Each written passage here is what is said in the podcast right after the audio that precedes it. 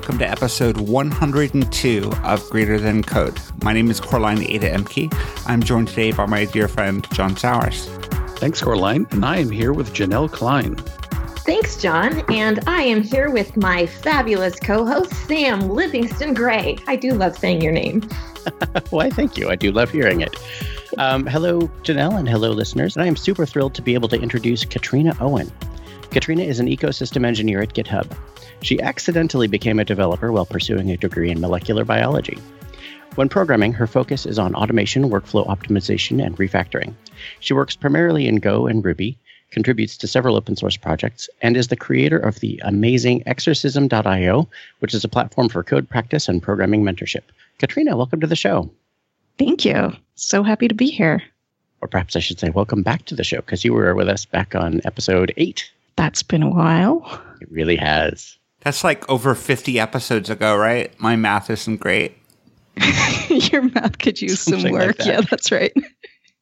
Wait, but I thought you had to be good at math to be a programmer. Not necessarily arithmetic.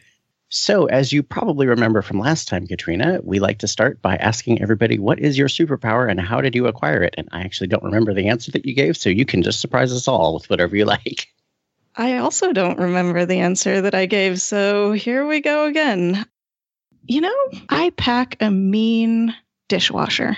I think that's probably my greatest skill. It does, to be fair, also spill over into other parts of my life. Like, I'm really, really good at organizing and systematizing. I think systematizing is probably the best word. Is that something you've always been good at, or was that a learned skill? I'm pretty sure it's a learned skill, but I think I started learning pretty early. No, no, tell a lie. We didn't have a dishwasher until I was an adult, but I pack a mean suitcase, trunks of vehicles as well. I do pretty well with those. And you were a world renowned Tetris player, ranked fifth in the, in the world, from what I understand. Don't we wish? Yeah, I didn't actually have uh, computer games either.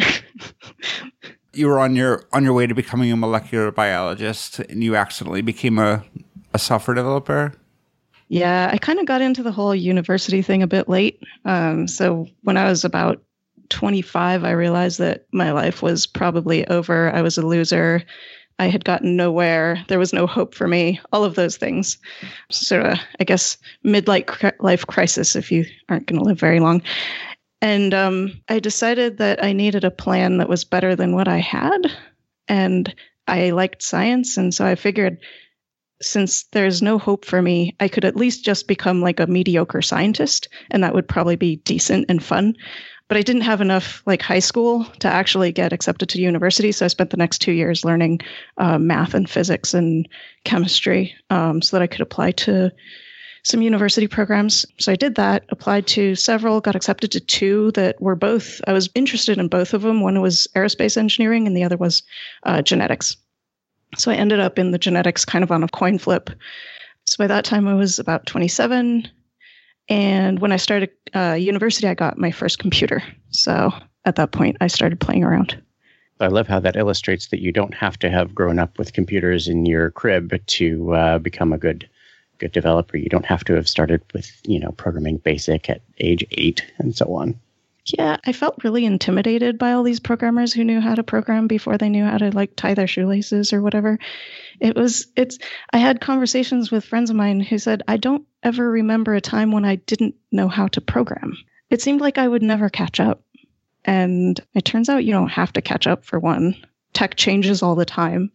And so there's always something new to learn. And so you kind of just forge your own path and the other thing is that most people, when they're, you know, four, five, six, eight, 12, they're not actually practicing programming deliberately. They're just kind of messing around.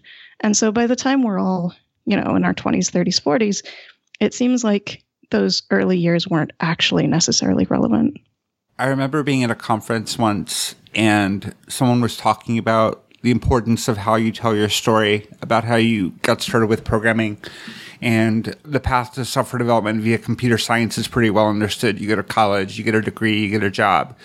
But for the people who say they're self taught, that can kind of dead end a conversation because people who are self taught typically don't talk about the process that they went through. They don't lay out a roadmap for other people to follow. And if someone is going to take the self taught route, they may not know where to start. They may not know what practices are effective, what practices they should avoid. So I think there is an importance to telling the story of how people got into software development who did come from a non traditional background. So, exactly what were those early years with computers like for you? The first thing that I did, I think, that had anything to do with programming. Oh my goodness. This is even before I had a computer. So I was a bilingual secretary for several years in France. And I got really annoyed with all of my bosses who would send me Excel spreadsheets and ask for the same type of data every week. So I bought books about MS.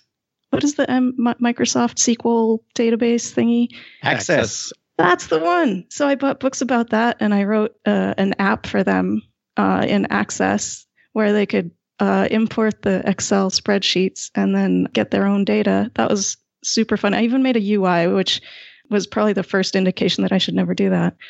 So that was fun. When I did get my first computer, I mean, the first thing I did was put Linux on it because that sounded cool. And then I started playing around in Bash, you know, renaming MP3 files in a script in a loop and stuff like that. My first year of university, I had a calculus course where one of the things we had to do was programming in Mathematica. And that was kind of the best thing ever. It got to the point where they had to kick me out of the computer lab at night because I wouldn't leave. And I think that's the first time that I really felt like this was something that I got sucked into, that it hit all those high points, the high notes of of making me feel good about myself, of falling into flow, of solving puzzles. I remember the day I discovered uh, floating point problems because I wrote a program and it was supposed to come up out with all zeros. And I had this page full of like this massive list of 0.0000, you know, bullshit crap stuff. and I had no idea what was going on. And so I went to the professor and was introduced to this, you know, super fascinating idea of, of why floating point arithmetic is is really complicated. I think those were the first steps. And then I started just playing with I mean, the web was already a thing, so I started playing with HTML and PHP and all of those things. I think the path from playing to working was that friends of mine would ask for help and I would be able to help them. And then they started paying me to do it. It was very similar for me, where I actually tried to get a CS degree and after one class ended up dropping out and thinking that programming as a profession would not be for me. But I kept hacking on, on side things. And, uh, 1994, the company I was working for I knew all the uh, geeks there. We would hang out and have cigarettes. And um, one of them came up to me one day and said, The company is going to build a website. And I was like, Oh, that's so cool. They were like, What do you think that's going to do for your career? and that was my first programming job. It's interesting how we can kind of fall into those things just just by following our interests and following our love for solving puzzles or whatever it is that gets you curious about cracking open an editor for the very first time. I don't have an Access story, but we used FileMaker, which was an Apple competitor to Access. And I did some similar things. Um, I was working in media relations and I built a system for tracking press releases. And uh, it's interesting how just trying to solve a business problem often leads us to writing a program to solve a business problem. And that really doesn't change very much once you're established in this field, does it? Not at all. I think you, you pulled out an interesting point there about discovering that thing that gets you into the flow and that really gets you that, for lack of a better word, dopamine hit when you get the thing to work that time. And then you could keep going back for that. And I think that's one of the things that, if you can get to that point, it makes programming really sticky because you can continue to search for that state and, and find it. But I, it took me a long time before I actually got to that. And I didn't take programming very seriously until I hit that point. And then I was like, now I'm going to keep doing this. One of the things I've been thinking about a lot lately is how a lot of people talk about you how you have to be motivated to do something and i think it's actually the inverse i've been reading a little bit about um, some of the scientific discoveries behind motivation and the key thing is that you are motivated by success not the inverse and the size of the success is kind of irrelevant, which means that if you design something to have lots of tiny wins, you will help people remain and uh, motivated and have that motivation grow. That's one of the reasons um, for the people that I mentor, I often suggest Pomodoros um, because a Pomodoro not only does it help you by breaking a problem down into small chunks, but it also gives you that feeling of checking something off after your 15 or 20 minutes and accumulating those small wins. So that makes a lot of sense to me. It's also one of the reasons we have lots of very tiny exercises on Exercism. Yeah, that makes a yeah. lot of sense. There's a related concept. Um, there's a book called The Progress Principle that I actually used to build a talk earlier in the year about how one of the sources of satisfaction with work is progress on meaningful tasks. And that if you can keep that progress in mind, if you can not forget about all the progress you've been making, your work becomes far, far more rewarding and more satisfying. And it's that same thing where you keep that like, oh, I actually did get something done today, even if I forget about it tomorrow. If you write that down and remember it, then you feel like you're making that progress and it makes everything much more meaningful. I actually do this at work right now. I write AST parsers. So I use static analysis to figure out how many things I have to fix. And then I write a script that will output that in a markdown table so that I can paste it into my tracking issue every, you know, couple days. And then every, you know, two or three days, I will run my my static analysis script against master and post the new stats. And it's amazing how motivating that is think journaling can kind of make you feel better about that sort of thing too. I use a system um, that I developed, which is just a bunch of text files and folders organized in a certain way. Sometimes it's Thursday or Friday, and I, I feel like I haven't accomplished much that week. So looking back at my journal, I'm like, oh, this system that I've been working on didn't have feature X on Monday, and by Tuesday it did sometimes we need reminders that yes, we're making progress, and yes, we've we've been making things better, and no, we haven't been wasting our employers' time. Yes, indeed. Yeah, I was actually just typing into the chat that I was noticing a pattern in all of these examples of getting frequent feedback. Like Pomodoros give you a chance every 25 minutes to reflect on whether or not you did what you intended to do. And Coraline, you were talking about using that as a way to rack up wins, but I also was thinking of it as a way to recognize that perhaps you went down a rabbit hole for the past 20 minutes and it's an opportunity to stop and notice that and adjust and uh, in any event the the feedback seems to be a pretty important part of that I feel like it's more than that, though. I mean, we started this conversation going down, you know, this track of this falling in love with puzzles and getting curious and obsessed and being able to lock into that sticky high of flow and how amazing that experience is. And then this, the reverse has happened in that we're motivated by success. And so I started thinking about this in context of like cognitive science. And I'm thinking, okay, we're motivated by history in that the history of our experiences projected through what we're experiencing in the moment of right now is the resulting feels that we get from you know the response to whatever's in front of us right?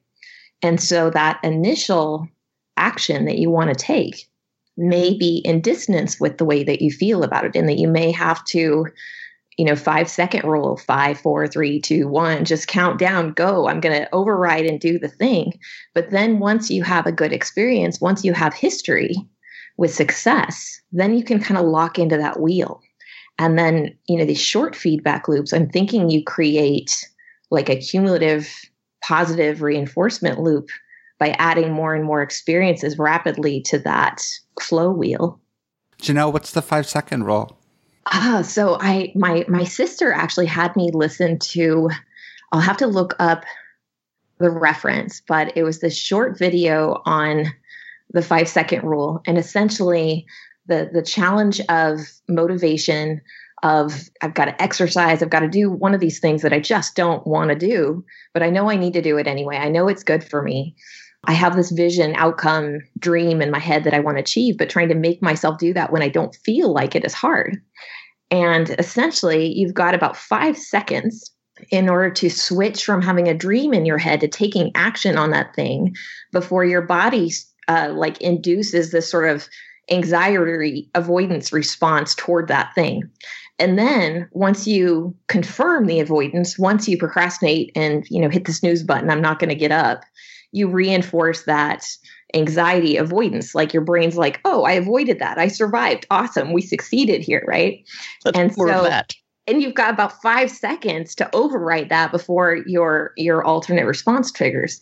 And so it was this simple habit rule of, you know, you want to do something, you want to get up instead of hit the snooze button, you pretend you're in NASA, and you start counting down five, four, three, two, one and then you do the thing. You just get up and do the thing. And it's that last possible moment that you create for yourself to help motivate yourself to create, you know, that first success. I actually came across the five second rule when I was trying to figure out some of my struggles with procrastination. And it was specifically, there was a video like a five minute video about procrastination by the woman who came up with the five second rule, who said that procrastination is not about willpower, it's about ambiguity. And that this ambiguity, this lack of knowing exactly how to proceed, creates this massive barrier to actually getting anything done. So her recommendation was do the five, four, three, two, one, go. And then just spend five minutes on it. Like you don't have to do more. Just spend those five minutes and doing whatever that might even be relevant to the thing that you're procrastinating on. And often that will give you just enough insight into what was ambiguous, what do you actually need to figure out to make progress. It's super interesting.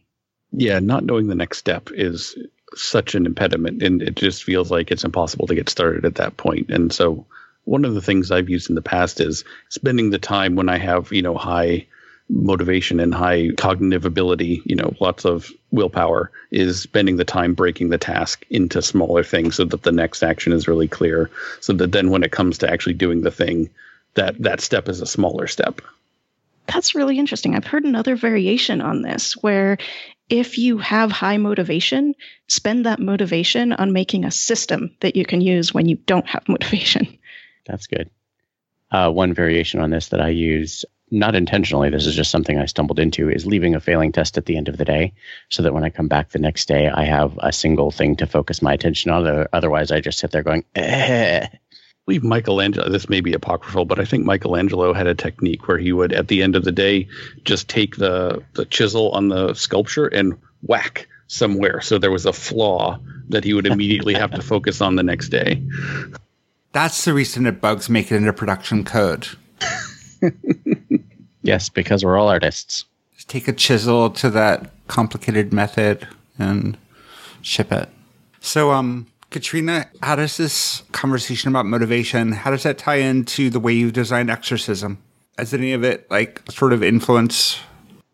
Yeah, I spent a ton of time. So a couple of years ago, I realized that Exercism was either going to die or I had to bring other people in to help me think about it in terms of a product. And I brought in an amazing team. Jeremy Walker from the UK and his team at Thalamus, they came in with an enormous amount of product expertise. And what we did was we spent the next eight months asking questions. We asked questions like, at what points during learning are you at your most vulnerable? What is motivation? How does motivation work? It's, we and stumbled across a bunch of research around not just the fact that success causes motivation or creates motivation, but also various aspects that go into motivation, such as what people value and that might be all sorts of things. You might value the process. You might value the social aspects of it. You might value the outcome, what it's going to give you when you're done. And the more different types of value you find in something, the higher your natural intrinsic uh, motivation will be. Another part of this was there's evidence that anything that is the opposite of supportive so anything that is neutral to negative in terms of the environment means that you have to decide every single day to keep going. Whereas anything that is supportive will let you avoid the impact on your decision fatigue. Um, so, a supportive environment is really important.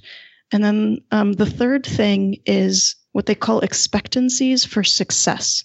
You need to have a plan or see a plan. A plan exists to achieve success with this thing. And then that plan has to seem doable. You have to see all the steps, that all of those steps seem um, doable on their own. And thirdly, you need to believe that you personally are capable of following those steps.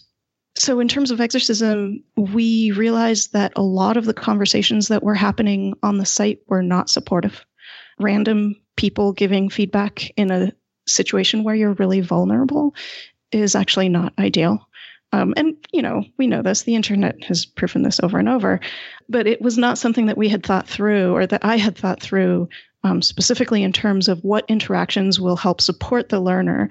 And so we redesigned mentorship as the core feature on Exercism, where before it was just kind of accidental.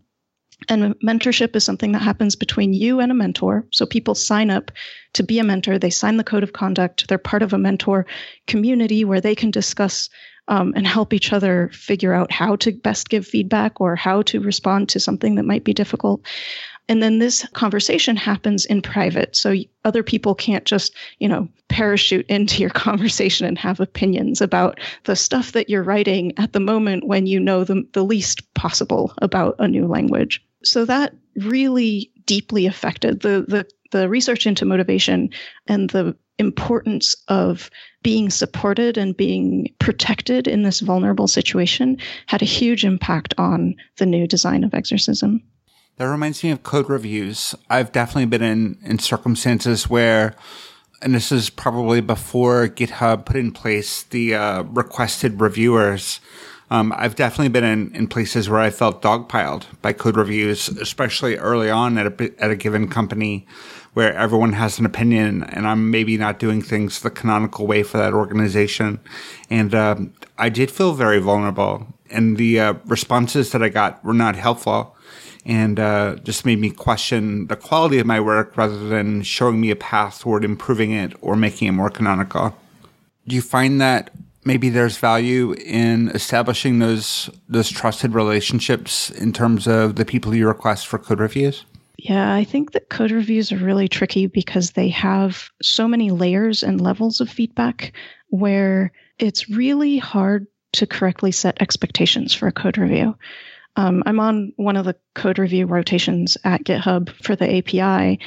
And so we get, you know, dozens of PRs every week that we need to go through. And we have we have some very specific criteria or standards for what we are looking for in an API. So there are all the like this is how we want APIs to be built. At GitHub, that's one thing, but the most important thing for us is that we're not accidentally releasing breaking changes. So our reviews are very, very meticulous in terms of looking at status codes, headers, payloads, etc., the types of, of things that, oh, you can't suddenly return a null if we never did that before, um, because there are certain clients that don't handle that correctly. So there, there are some really interesting things that I've learned over the past year with respect to code reviews is, is that I think you're right that a trust relationship it's much easier to do a code review when you have a relationship of trust between um, the author and the reviewer. Um, I know we received this enormous pull request a few months back that was adding new APIs. There were so many, we had very many feelings. Like it was a really difficult review to do. Um, we got in a group hangout for two hours, four of us, to go through it and figure out how to communicate the changes that we wanted. And we failed at doing that well the author of the pull request felt, I think, personally not attacked, but felt like this was a problem we had with them personally in some way. Like it felt personal. I don't know. I don't know exactly. But the outcome was that we were upset that our recommendations were being, I guess, poopod. Is that a is that a word? We we felt like our recommendations that were coming from a place of we want the API to be the best possible thing were not being listened to. And they felt like we were requiring a million changes when they were in a hurry to get some feature out because of a deadline. And it, it just wasn't a good situation. And and it turned out that once we when we wrote our recommendations in a different way, it was like, oh, and they fixed it in an hour. But the way that we had written these recommendations, we had provided all of the background context for why we think this is important. And so it looked like this massive change. And that wasn't it wasn't the right time to do that. They were in a hurry um, and they didn't need all that context. They just needed to know what we needed them to change. I think for code review, another thing is we talked about ambiguity and motivation. I think that a thousand line pull request adds a lot of ambiguity to the review process. Like, what am I supposed to be looking at? Where am I supposed to begin? What are we actually reviewing for? If I review just the APIs, is someone else going to properly review all of the other parts? And so, one of the recommendations that I'm working on um, at GitHub to propose to the engineering managers is to recommend that people make uh, much smaller pull requests than has been the, the tradition at GitHub. And there's a ton of research that says that anything over 300 lines, you're not going to catch the errors. You're not going to look at it in detail.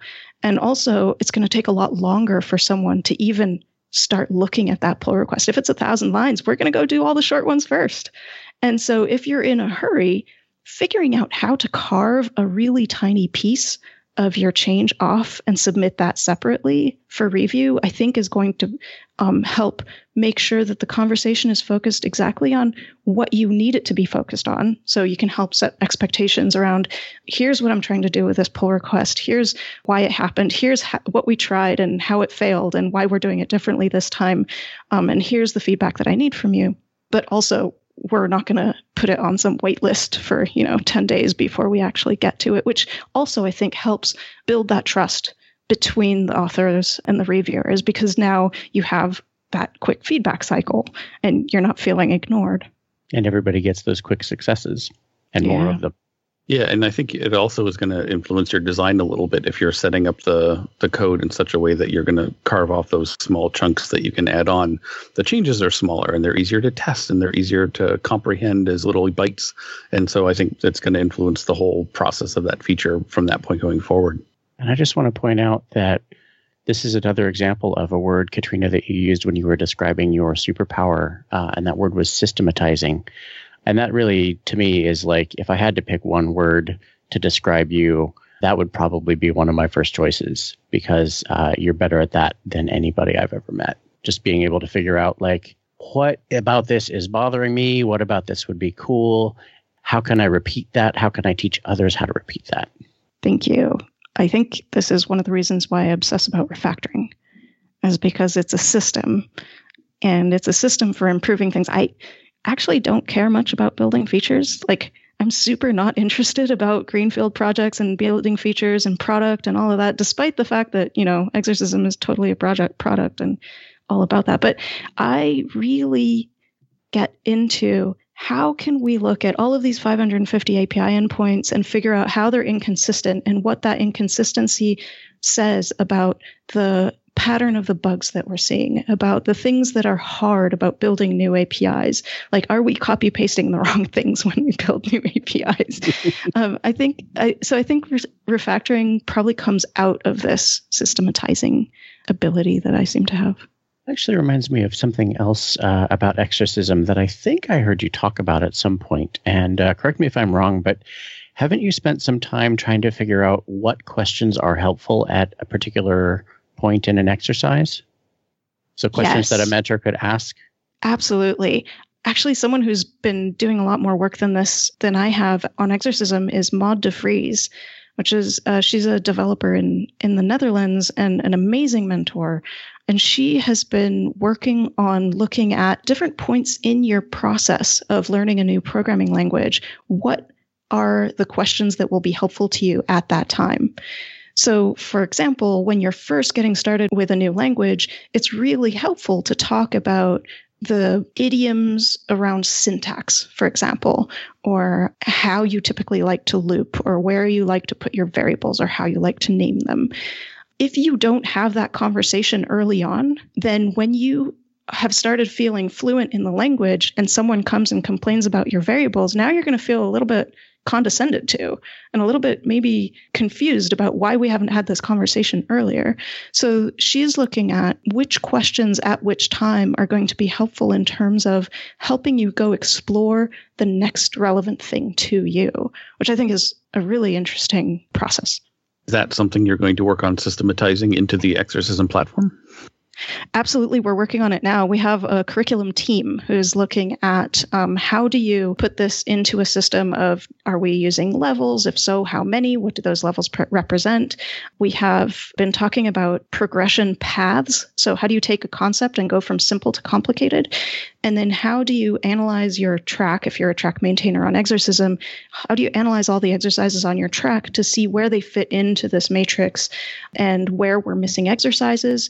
And then, lastly, how do we provide feedback guides for each exercise to all of the mentors so that they can look at an exercise and quickly see that, oh, here, the most important thing to talk about is this duplication. Everything else is just details. And you can, once you've gotten the duplication sorted out, you can approve the exercise and say, here's some food for thought, things that might be useful as you move on with your next exercises.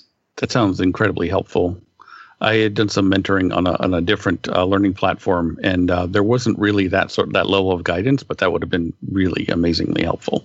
So we were talking to Mandy a bit before uh, the show, and she brought up your prior experience in the circus. And I must ask because I've never met anyone that's been in a circus before, and I'm super curious about how your experiences in the circus have like shaped all of these things you're doing. It seems like they'd probably have so much influence on how you think about these mentorship problems and thing exercises you're trying to build you know this beautiful thing yeah, I think you're giving me more credit than I'm due. Um, well, I don't really think very deeply about how circus has affected how I think about learning and mentorship.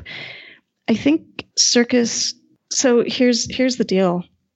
I failed at circus four years in a row. I was trying my best to get into the top circus school in France for four years, and every single year I failed. Now I got a lot closer every time. The first year I was not even a blip on their screen. The last year I made it to the two week, you know, the top 40 of the list who got invited to a two week audition. Unfortunately, I broke my leg during the audition, so I spent the entire audition with my leg in a cast. Um, it's amazing how much that affects your balance, it turns out. So I ended up placing 22nd, and they only took the top 15. So I never actually ended up in the circus. I was in training uh, to be in the circus and um, uh, did not do a very good job of it, honestly. So going back to this motivation slant on things, you know, what did it take for you to fail four years in a row and keep on going and keep on trying and keep doing better? Because instead of having a success pattern that was driving you, you basically had repeated failure and then this just high agency, I'm going to go after and do this thing anyway. I mean, that's amazing in itself.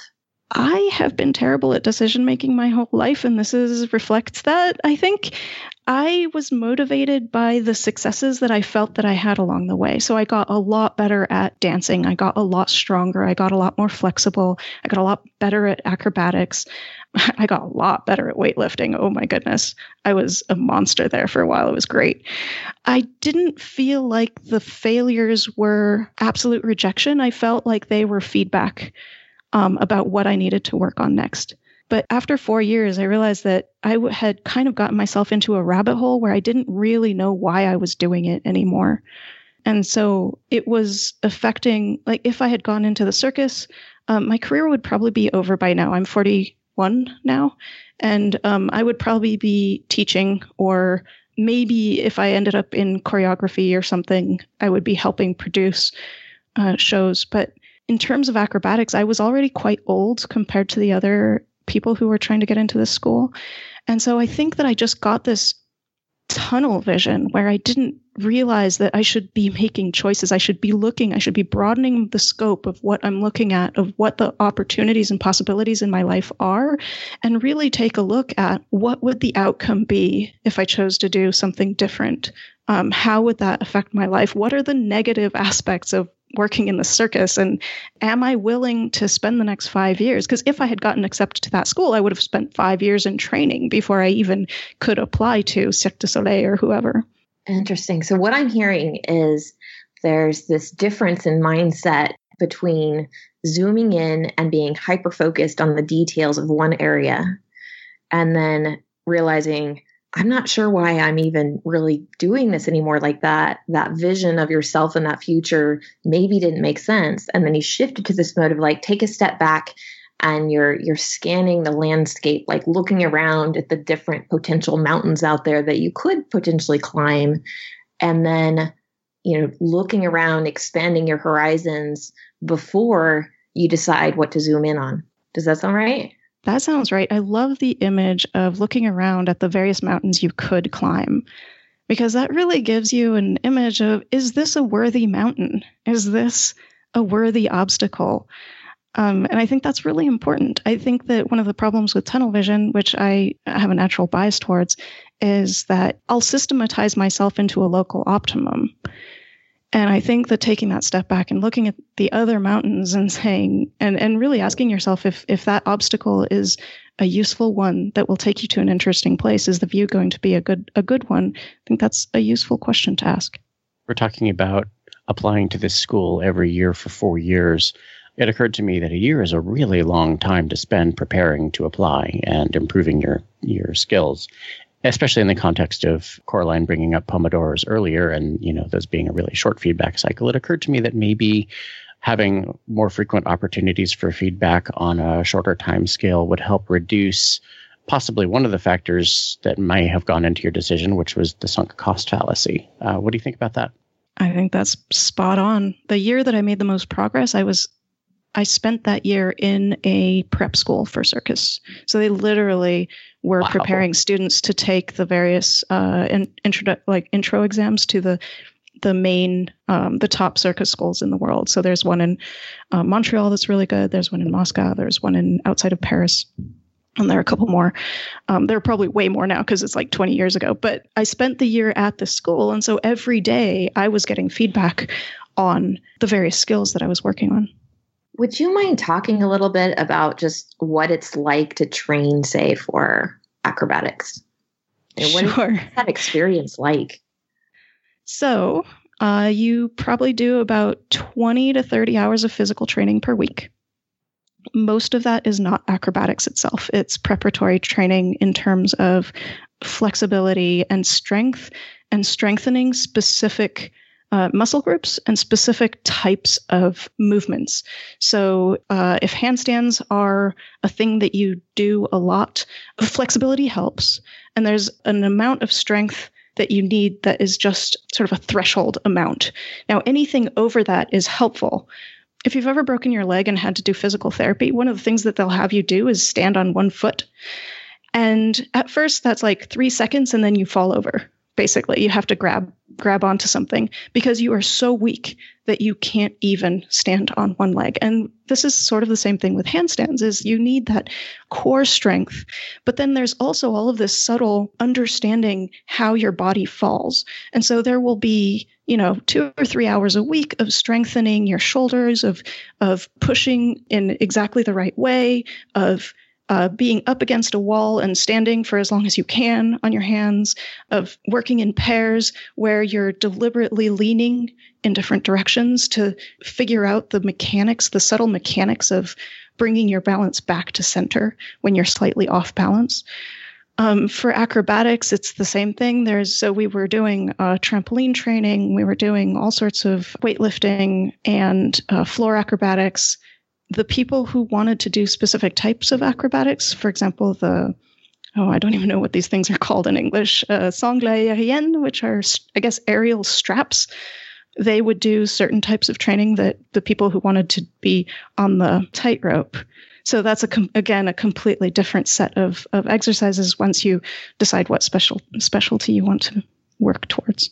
I'm still thinking about my my original thing of wondering where the parallels are between like circus life and software and peer mentorship school. And you know, some of the things you brought up I think are really interesting patterns of running these experiments with your body of deliberately leaning, feeling your body, feeling yourself shift off balance and then learning your muscles of how you bring your body kind of back in center and and learning that you know control through physical experimentation and kind of patterning that way. And it seems like all the same principles apply where doing these small experiments and succeeding becomes this reinforcing loop right? I managed to stay balanced for a little bit longer is its own success. It mm. seems like this would affect how you teach I mean, in general, like when I was listening to your questions about, you know, how you go about breaking down the process of teaching someone a new skill and mentoring someone and understanding the types of questions and how they change over time based on the types of things they need to focus on in that moment that you could do deliberate leaning if you will. How do you bring your body back in center when you're coding you know what does center look like when you're coding i mean it seems like these concepts exist in software too I think you're probably right. I just haven't thought about it much. I think one of the more influential things that happened during my training for circus was that it was always a team thing. So I was always working with people. It's not something that comes natural to me to do that well. Um, so I learned a lot of things about interacting um, and how to work together towards making an experience. And I think that that's kind of key in software. We don't usually produce widgets, we produce experiences. And I think that um, how you work with other people to do that is a really interesting thing. Sarah Mei gave an amazing talk called The New Theory of Teams at Brighton Ruby a couple years ago. And she talks about how every person who is involved in the process of producing an experience has an enormous effect on this on the final product. And the earlier they become a part of the process of creating that experience the more of an effect they will have. It's especially interesting because not everyone is visible in the final product. So if you're doing a theater production or a circus production a lot of the people who might have just a tiny role or not yet ever even appear on stage might have had an enormous impact on what the final production actually looks like and what that experience feels like. And I think that's the same in, in teams of software developers where we don't really, a lot of people get credit and because they're doing the visible work and i think that there are a lot of people who do the invisible work the glue work the support the the work of supporting helping other people get things across the finish line the ideas the helping think through why this is a bad approach and how to find a better approach that is very invisible and i think not often appreciated I think that really ties into open source too, where we think of open source contributions as code contributions and we judge people by their GitHub graphs and ignore a lot of the invisible labor that goes into a successful open source project in terms of community building and outreach and mentorship and all of these things that don't translate into a pull request. Yeah, I was thinking you're you're at the same time as you're producing the experience for your customers, you're also producing the experience of being on that team. That is so true. How do you be a good apple? I was reading about bad apples and good apples. I think that I'm somewhere in a neutral apple where if other other people are complaining, I will turn into a bad apple and complain with them, but if other people are good apples, I will that will reflect on me and I will take their behavior and and share in that you know the joy of working together um, and producing something amazing together and i want to figure out how do you be a good apple like just on your own? How do you come into a team and be a good apple? So i want to bring this back just briefly to something you said much earlier in the show katrina which was about how people who are programming at 8 10 12 years old aren't really doing i don't know if, i don't know if you actually use this phrase but they're not really doing deliberate practice and I just want to point out that many of us who start programming or continue programming into our 20s, 30s, and 40s, we also don't do a lot of deliberate practice. True.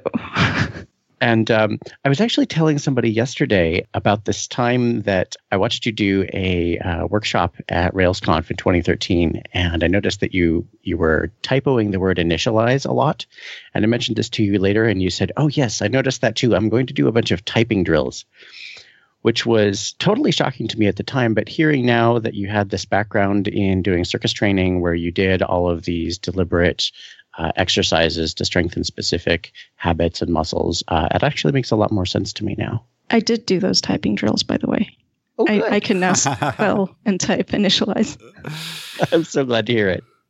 Um, one thing that strikes me is the uh, is how the appearance of expertise can seem kind of magical to an onlooker. I know if I'm at a circus and I see a performer, the thing that strikes me is how effortless their motions are and their performances, when in fact, a lot of work has gone into making it look easy. And I think about how that impacts people who are new to our field who see us accomplishing these these great things or delivering this great experience and wondering like how could I ever do that? I don't have the natural talent for doing that. I don't have a knack of it. And how do you show them that there is a way forward first of all, but that it does involve a lot of work? I wonder if it's about being honest when you're struggling, especially as a senior developer. I remember watching a just a screencast video of Aaron Patterson and I can't remember who the other person was. It was probably Zen Spider. They were pairing on something, and they and at some point Aaron says, "I have no idea what's going on," or something like that. Expressed his you know um, confusion and amazement at uh, what on earth could this be doing, and it felt so wonderful to realize that there are moments when Aaron Patterson is confused. Can you imagine that there are moments when he doesn't know what's going on? And I think that making that visible around you is important. I think that it's really tricky, especially if you are part of an, uh, a group that is underrepresented in tech um, especially if you are a part of multiple groups that are underrepresented, because uh, showing failure, showing like you often have to keep proving that you know, proving that you are capable, proving that you are expert enough, competent. And deliberately saying, I don't know, might actually put you at risk. So I think that on the one hand, for the the people who are new, it's so important to see that the people who are experts actually have moments where they're confused and don't know don't know how to approach something, but have a process for figuring out how to approach it. But I also think that there is it's too easy to say everybody should say I don't know because there are there are people for whom that is a great risk. Absolutely, which is why, as somebody who sits at the intersection of almost all of the privileges that there are, is that I try to make a point of being as uh, transparent about that as possible because it's a risk I can take. Exactly. So, at the end of the show, we like to do uh, reflections where we talk about the things that are the takeaways for each of us that really stood out from this conversation. Uh, for me, the combination of the talk about short iterations and early feedback as a way of both creating and maintaining motivation uh, is really useful. I've, I've, been thinking about the agile process a lot lately because I'm uh, sort of about to go some, to some training, uh, and so it strikes me as, as sort of like I'm putting agile in your agile. So like the, the team process is agile, but now my personal process is agile, and then down to the Pomodoro level where my hours are agile. and I think it's an interesting way to think about that. I think a lot of the uh, the themes that we talked about today, we never mentioned this explicitly, but they have to do with creating a sense of psychological safety and being transparent about your process, the vulnerability, Katrina, that you mentioned about being transparent about not knowing things, the experience of learning a new language through a tool like Exercism or through other forms of practice or mentorship, and code reviews that we discussed a little bit. All of those require um, a sense of psychological safety to be effective. And there was that Google study that showed that psychological safety was one of the factors, one of the most important factors for a successful team. So I want to think about that some more on my own time about how to create that sense of safety in code reviews in particular, because I think that's one of the ways that developers interact with each other um, most frequently. And um, so I want to think about how I can make an effective code review where I'm sharing the information that needs to be shared to, to, improve the code or to make it more readable or to make it more performant or what have you in a way that is respectful of the time and energy and practice that went into creating that code. So there's been so much good stuff today. And honestly, every time I hear you talk, Katrina, I'm inspired to try to be more systematic and deliberate about how I approach the things that are important to me. And uh, before I get into my takeaway from today, I should mention that whenever Janelle joins us on a call, she captures phrases and snippets of conversations and drops them into our group chat like little breadcrumbs to mark the path that we've taken. And uh, listeners, this isn't a contribution that you directly get to see, but it definitely makes the show better. And I just want to mention on air that I'm so thankful for that contribution. Thank you, Janelle. So, um, looking back at some of those breadcrumbs, one thing that really sticks out to me as being new and interesting. And one thing I should look into further is this five second window in which you can actually change your behavior and increase your motivation. And uh, that's something that I'm trying to focus a lot on in my personal life lately. So I'm definitely going to go and read more about that as soon as we're done here. Thanks. So many interesting threads through here. The main thing that keeps standing out to me is this idea of feedback loops as almost like spirals that are reinforcing toward the positive or reinforcing toward the negative. And I'm kind of associating this now with this concept of what a good apple and a bad apple means of being in a in a positive feedback loop space or a negative feedback loop space and how the people around us how safe we feel if we feel rejected and pushed away, or we feel like, hey, I can see the steps, I can see the path to get there, and I am capable of doing that thing. You know, I, am going to carry the torch and and you know lead the way down that path, and and how those positive reinforcements of success end up continuing to contribute to those spirals. And then you've got this whole social interaction team dynamic and this experimentation dynamic.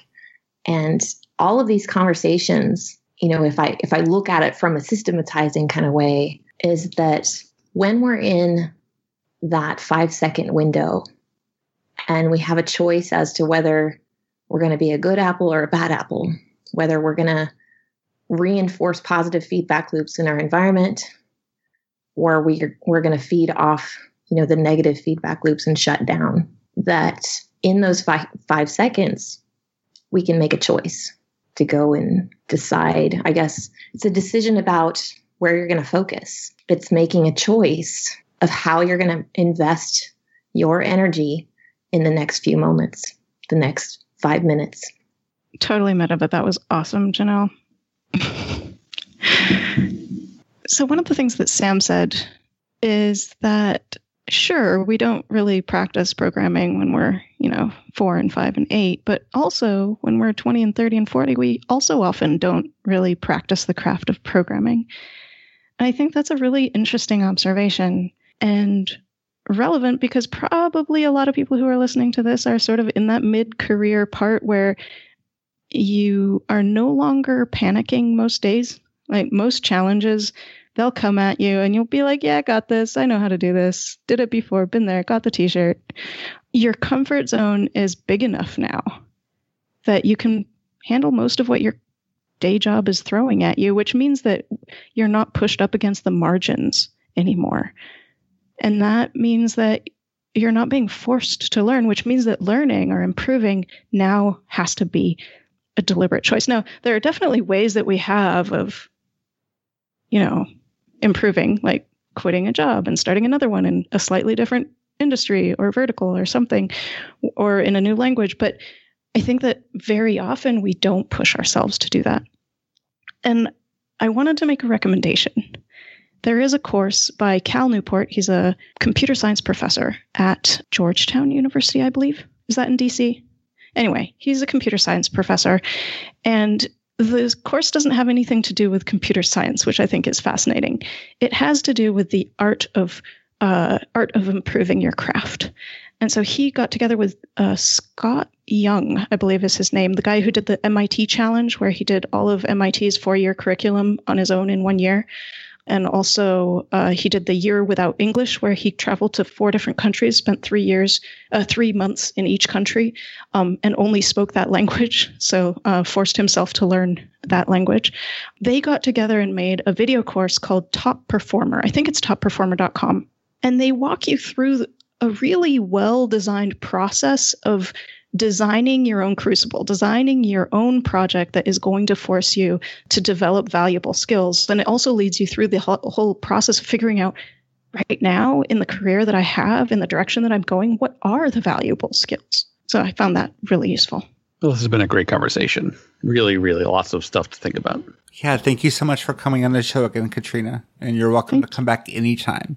Oh, thank you. This has been really, really great.